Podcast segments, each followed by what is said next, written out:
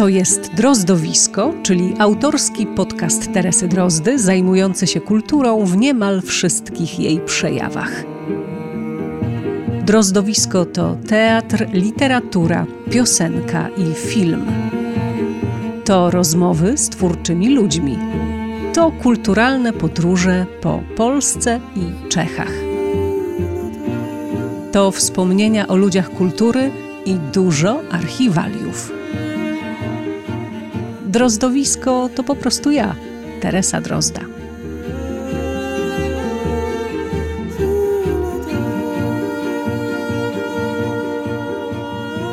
Dzień dobry, witajcie. Jest 8 czerwca 2021 roku. Jestem w Pradze, w Republice Czeskiej. Przyjechałam tu na krótki, popandemiczny rekonesans. Oczywiście z mikrofonem, więc jakieś nagrania poczynię także. Jest wczesne przedpołudnie, patrzę na hotelowy dziedziniec, więc co prawda ta poranna Praga szumi w tle, ale nie jest specjalnie głośna, bo nie słychać tramwajów ani szumu samochodów. O, jakiś samochód w tej chwili jeździ po tym hotelowym dziedzińcu. A spotykamy się dzisiaj, zawracam Wam dzisiaj głowę, bo mam dla Was coś specjalnego. W 17 odcinku Drozdowiska, o tym wciąż tajemniczym, bo nie zdradzę jeszcze jego nazwiska, gościu dzisiejszego Drozdowiska, Barbara Kraftówna, na pytanie o to, jaki jest, odpowiedziała tak. To jest zagadka, na którą powinna każda osoba, która go pozna, sama odpowiedzieć. Wielostronny, wieloraki, nieprzewidywalny w sensie twórczości. I to powtórzę to zdanie, nieprzewidywalny w sensie twórczości, co oznacza wszelakie możliwości przy jego wrażliwości i wszystko jeszcze, co się kończy na ści, to w zasadzie jest absolutnie osiągalne. I ja się pod tym podpisuję. Dodać mogę tylko jeszcze, że to przyjaciel. Przyjaciel, który obdarzył mnie nieprawdopodobnym zaufaniem. Mam nadzieję, że tych kilkadziesiąt minut będzie dla Was oddechem. A Tobie, przyjacielu, z całego serca dziękuję. Remigiusz Grzela, 27 maja popołudnie. W ogrodzie, na ogrodowej kanapie śpi kot. Jest chłodno, mimo prawie czerwca, który za kilka dni. Złotawe słońce kładzie się po ścianie budynku. Zdecydowałem się dzisiaj podzielić swoimi wierszami, których przez lata nie odważyłem się nikomu, prawie nikomu pokazać, nie odważyłem się ich przeczytać, ani nie odważyłem się ich opublikować.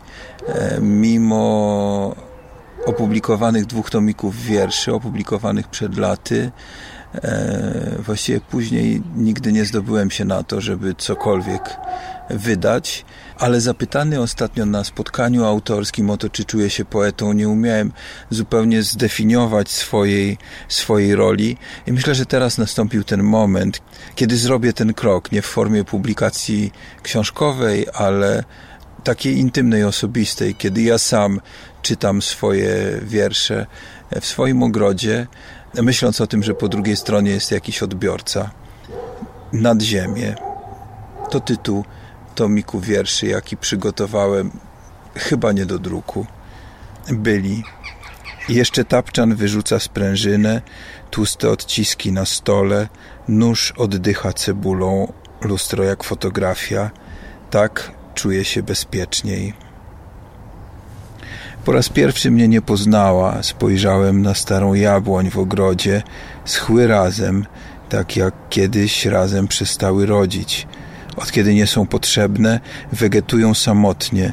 Zapomniały nawet, że czekają na siebie. Agnieszce Gabik, mojej babci. Ten wiersz bardzo lubiła poetka Irit Amiel. Mówiłaś, że córka. Przeszłaś granicę strachu, już wiesz, co znaczy ostateczne, że może nerwowo iść po przegubie, otwierać krew z twojej krwi. Nienawidzę cię, usłyszałaś, raz i kolejny.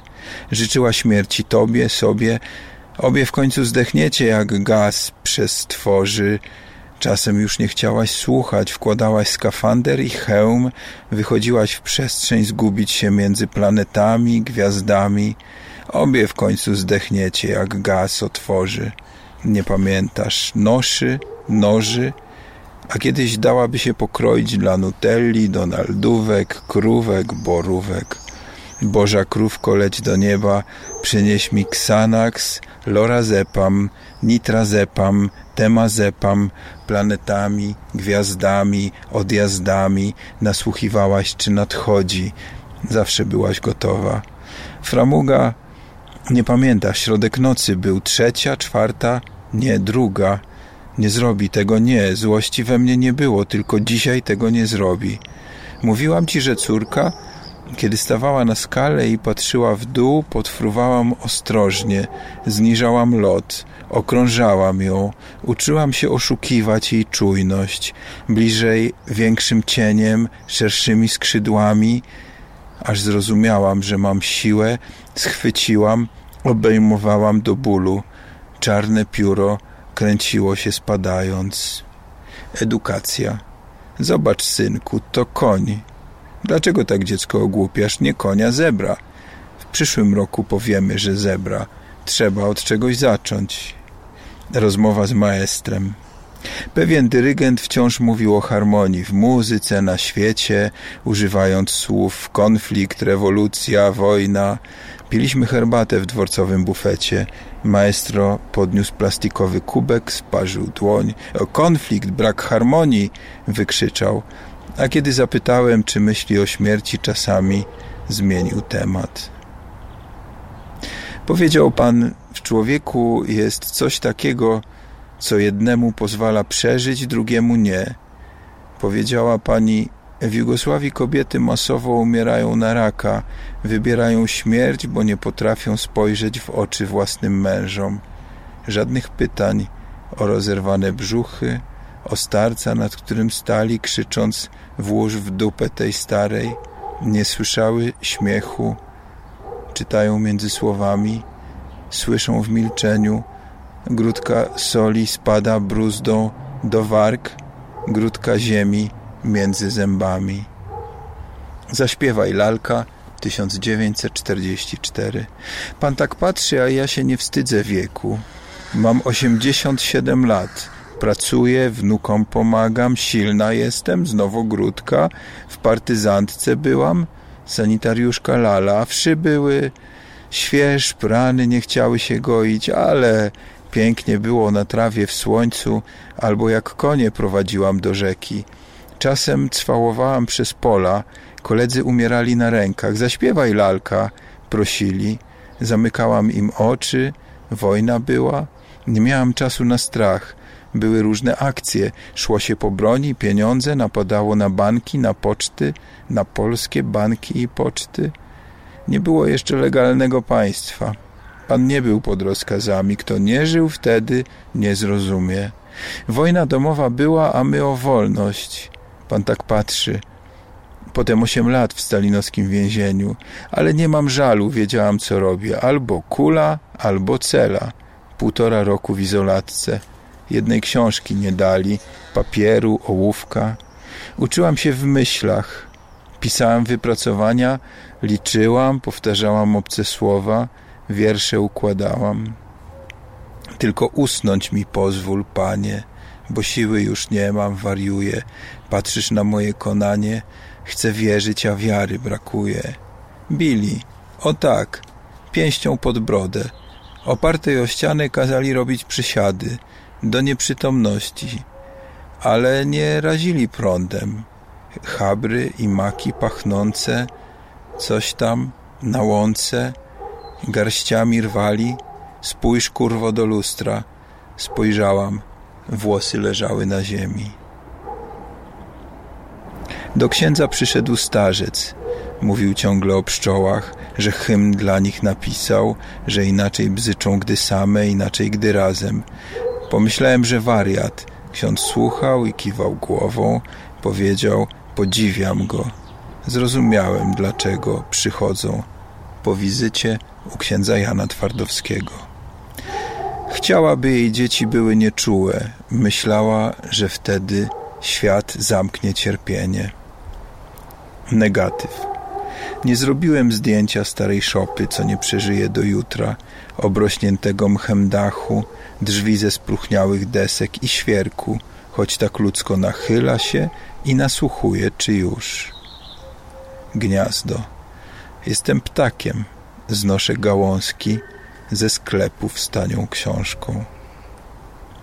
Na horyzoncie. To była kobieta jak z obrazów Beksińskiego. Wszystkie nerwy, żyłki, żyły, tętnice wyprute, wysuszone. Zgarbiona utykała. Chore ciało szło niespiesznie ku morzu. Piasek parzył stopy, kolana, biodra, łokcie, brodę. Rozsypała się, a fala... Atelier w Ekeli, 23 stycznia 1944. Stała w niedomkniętych drzwiach, włosy łagodnie opadały na czoło, zakręcały po bokach, zwijały się na ramionach, upięte do tyłu. Patrzył pan na jej długą, łabędzią szyję. Stał pan przed sztalugą, trzęsły się panu ręce. Chyba, żeby dowiązać do palców deseczki i pędzel. Czerwień nasycona jak nigdy przedtem.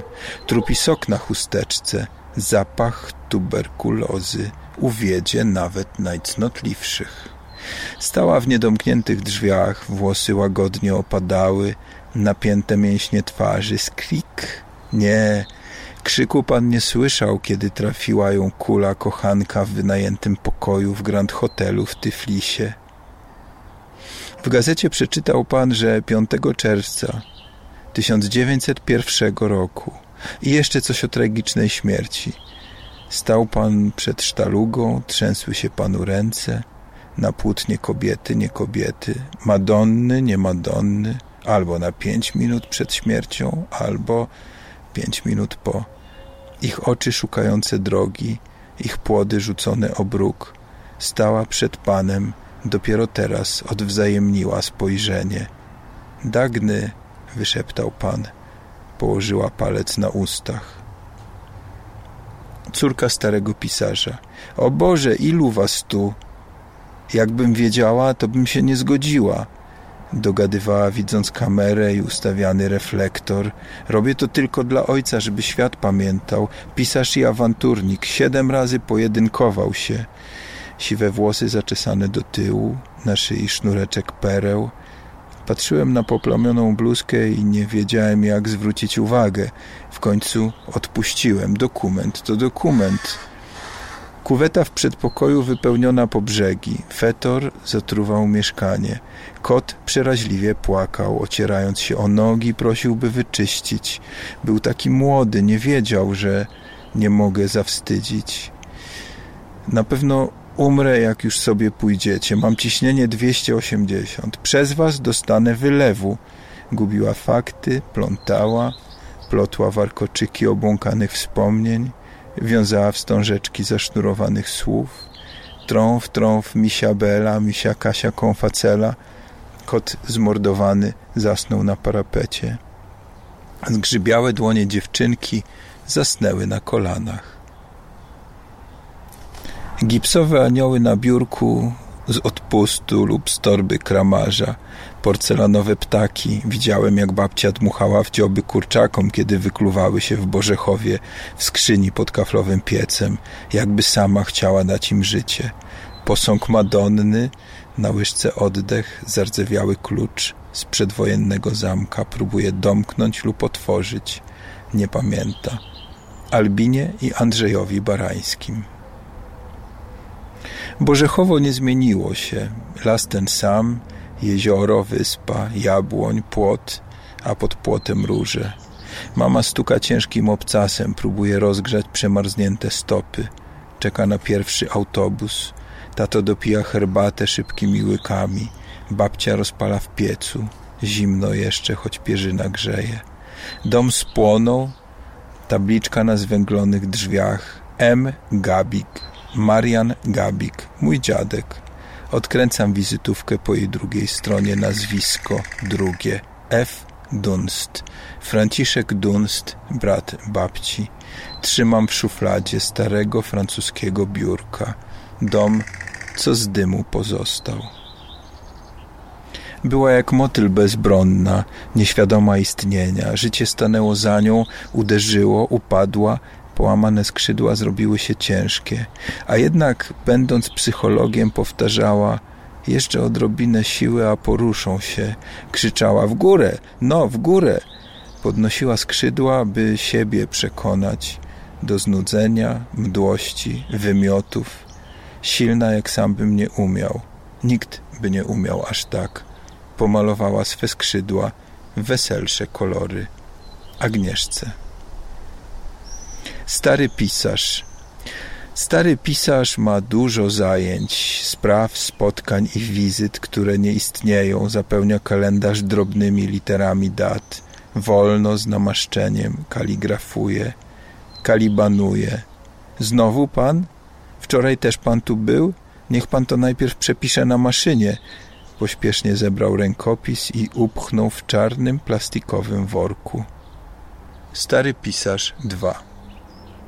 Książki przykrywa kurz, maszynopisy żółte od kocich szczyn, kartka wkręcona w maszynę, przez rozsunięte zasłony wraca blade, zmęczone światło, wracają błądzące słowa, wykastrowane wiersze. Stary pisarz rzuca do plastikowej miski garść suchej karmy, a żryj, nażryj się dosyta. A żyj, nażyj się dosyta, mówi łagodniej, bo przypomniał sobie, po co przyszedł. Dwoje na ławeczce, jak teatralna dekoracja, nieruchomi, wpatrzeni w siebie, i ta potwornie długa pauza, a na gałęzi nad nimi gołąb i gołębica czekają. We śnie przyszła do mnie babcia, stara i zmęczona. Umrę już, powiedziała. 3 razy już śniłam, że umrę. Do 3 razy sztuka. Nie martw się. Już chcę. Nie umiem tak długo umierać. Otwierała dziobek jak piskle. Do suchych ust wkładałem okruchy chleba. Połykała bezmyślnie. Przypomniałem sobie, co mówić. Co sama mówiła, trzymając mnie na rękach. Za mamusię, za tatusia, za babcię. Wiersz o Róży Podziemie. Czekała na autobus, zziębnięta, wtulona w siebie. W barze zamówiła pomidorową z ryżem. Jadła, nie zdejmując płaszcza. Innym razem w bibliotece odłożyła plastikowe torby z zakupami, ale została w płaszczu, usiadła w kącie z książką. Nazywam się Róża Underground, powiedziała, kiedy nie mogłem oderwać oczu od kosmyków białych włosów opadających na jej czoło. Nazywam się Róża Underground, bo ludzie mnie ukrzywdzili, oszukali. Uciekłam do piwnicy, którą zbudowałam w sobie. Październik 1998, luty 2004. Pamięci Łukasza B. Pochylił się nad tobą kasztan, ugiął pod twoim ciężarem, zrzucając liście przykrył przemarznięte ciało. Płynące w listnych żyłkach ziemskie soki próbowały ogrzać wystudzoną krew. Malowany chłopiec. Mały chłopiec, przed którym zamykają drzwi, błądzi, puka, zagląda w okna, szuka miejsca na nocleg w stodole, biegnie, przewraca się, ucieka. Czasem ktoś lituje się nad nim i zabiera do domu. Nic za darmo, do roboty, a potem kijem po plecach. Obcy, więc inne ptaki próbują go zadziobać. Po latach zostaje znanym pisarzem w obcym kraju. Nie wspomina dzieciństwa, a ty nie mówisz, że twoje było piękne. Tylko na plaży przyglądasz się bliznom, karcisz się za to. Zasypia spokojnie w twoich ramionach. Tłum śmieje się. Czy rozumiecie straszny sadyzm, upajające demiurgiczne okrucieństwo tego śmiechu? Bo przecież płakać nam, moje panie, trzeba nad losem własnym na widok tej nędzy materii, gwałconej materii, na której dopuszczono się strasznego bezprawia. Stąd płynie, moje panie, straszny smutek wszystkich błazeńskich golemów, wszystkich pałub zadumanych tragicznie nad śmiesznym swym grymasem. Bruno Schulz, traktat o manekinach. Koniec sztuki, Stary pisarz 3. Mówią, że to kiczowata scena, a mnie wzruszyło, kiedy staremu pisarzowi urosły skrzydła i razem z fotelem uniósł się w powietrzu, a kiedy tak zmierzał ku nieziemskim sferom, gubił pióra, które wirowały w dół. Tymczasem zgubiłem się w teatrze. Ze ścian łypały na mnie duże oczy z grafik Szulca, duże głowy skierowane w moją stronę. Stawały się coraz groźniejsze, rysy twarzy bardziej wyraziste. Byłem osaczony, ostre spojrzenia, nagie kobiety, a między nimi nauczyciel Szulc. Kto by pomyślał takie rzeczy, takie breweryje wyczyniać? Jak powiedziałaby moja babka, kurestwo, panie Szulc, gołe baby, a tam chłopiec z dziewczynką przestraszeni oboje, on już całkiem bez głowy, a i ona blednie, bardziej martwa niż żywa. Stary pisarz, uleciawszy wysoko, krzyczy: koniec! Nauczyciela Szulca trafia kula, nagie kobiety do gazu. Chłopiec i dziewczynka przetrwają, ukryci w willi gestapowca Feliksa Landaua. I jeszcze słowa starego pisarza: koniec sztuki. Po spektaklu Na czworakach Tadeusza Różewicza w reżyserii Kazimierza Kuca w Teatrze Narodowym i wystawie grafik Szulca Republika Marzeń, obejrzanej w antrakcie. Odsuwam od siebie wiersze. Chcę czekać, poczuć, że słowa rosną, że dojrzałem do mówienia prosto. Alter ego. Muszę zadbać o życie. Posprzątaj mieszkanie. Skończyć rozdział. Zacznij słuchać. Pracować więcej. Wyśpij się. Uciec daleko. W głąb siebie. Akt Orki. Stary pisarz 4. W hołdzie tekstom Helmuta Kajzara. Piła wódkę szklanką. Z braku sił siadła na podłodze. Powtarzała: jestem gównem. Pytała: gdzie ja w ogóle jestem?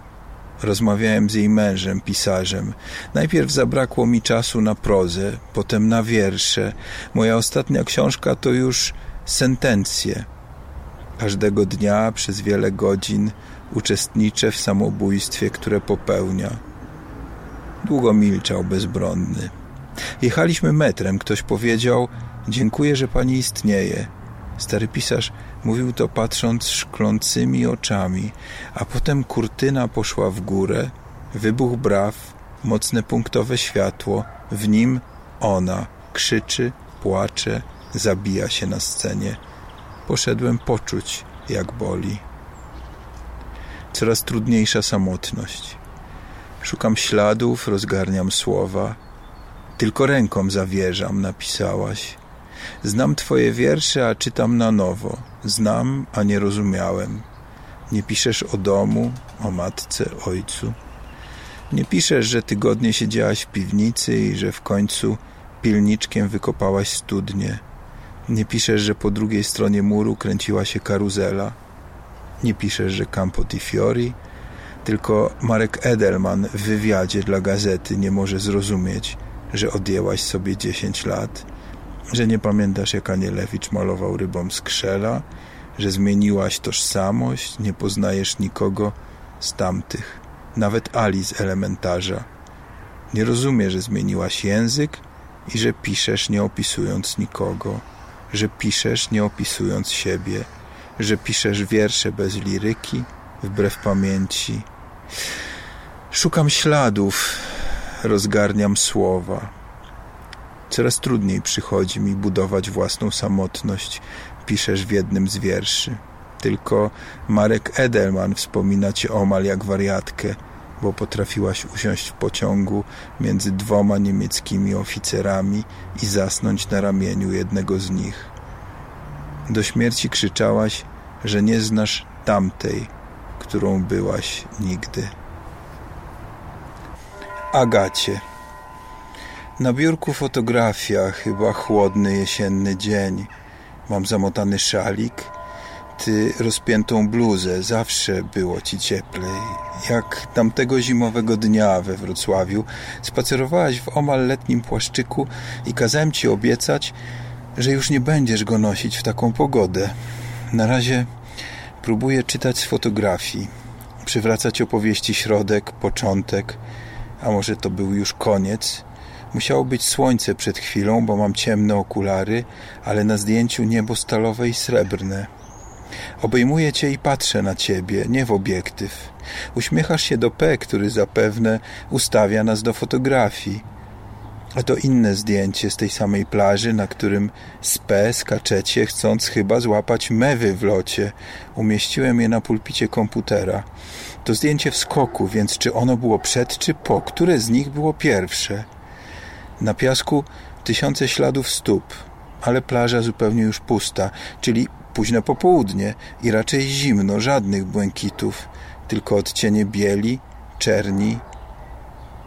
Nie wiemy jeszcze, że też żałoby. Nigdy nie pomyślałbym, że napiszę „Czekałem na twoją śmierć”, gdyby to tylko napisane było, gdyby to tylko słowa, albo samo słowo „śmierć”. Taki dźwięk, jak ściśnięcie nasączonej gąbki. No już nic nie mogło być bardziej obce dla nas niż to słowo, niż dźwięk. Uczę się od tygodni, miesięcy, lat, odkąd pielęgniarka klepnęła mnie nagiego, sinego, żebym wydał z siebie dźwięk, więc nauczyłem się dźwiękami nasączać. W lewym dolnym rogu fragment drewnianego pomostu, wąskie deseczki równo przycięte, z magazynu, tartaku, pnia, z ziemi po jednej stronie i po drugiej stronie, z ziemi po jednej stronie i nieba po drugiej.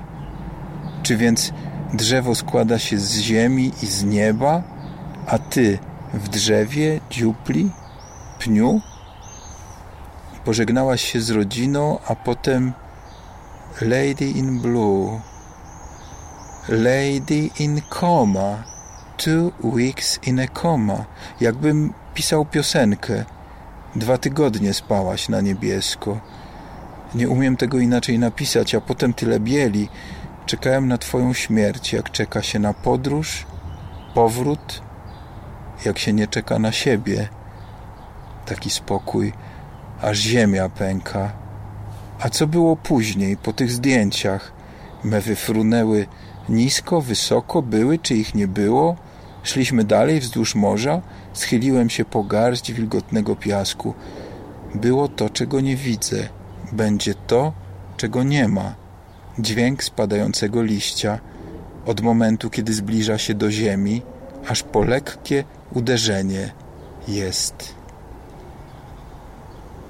Jak to we śnie. Dla Irit. Dlaczego nie piszesz o swojej nodze? Miałem przeszczep z biodra swojego i z kości zmarłego, którego nie poznałem. Dlaczego piszesz o żydowskiej tragedii? Zapytałaś. Dzisiaj miałem sen. Wygonili nas z obozu i gonili przez lasy i wszystko było jak w opowieściach, o które pytasz. Psy były i pejcze, jak we śnie. Nagle niemieckie miasteczko, kawiarniany ogródek i kawa prawdziwa i uśmiechnięte stare kobiety przy stoliku. Najpierw usłyszałem halt, jak to we śnie. Strzał był w kostkę, kula przeszyła operowany staw. Twoje wiersze wyją z samotności, napisałaś. Czy samotność nadaje się do wiersza, a tęsknota? I czy można napisać, że boli? Bo jeśli poezja wyrażać ma niewyrażalne, to mogę tylko napisać, że wciąż szukam w sobie przeszłości. Chcę zobaczyć, jak umarłem, jak być przestałem. W przełyku wieloryba jest ślisko, ciemno, wilgotno.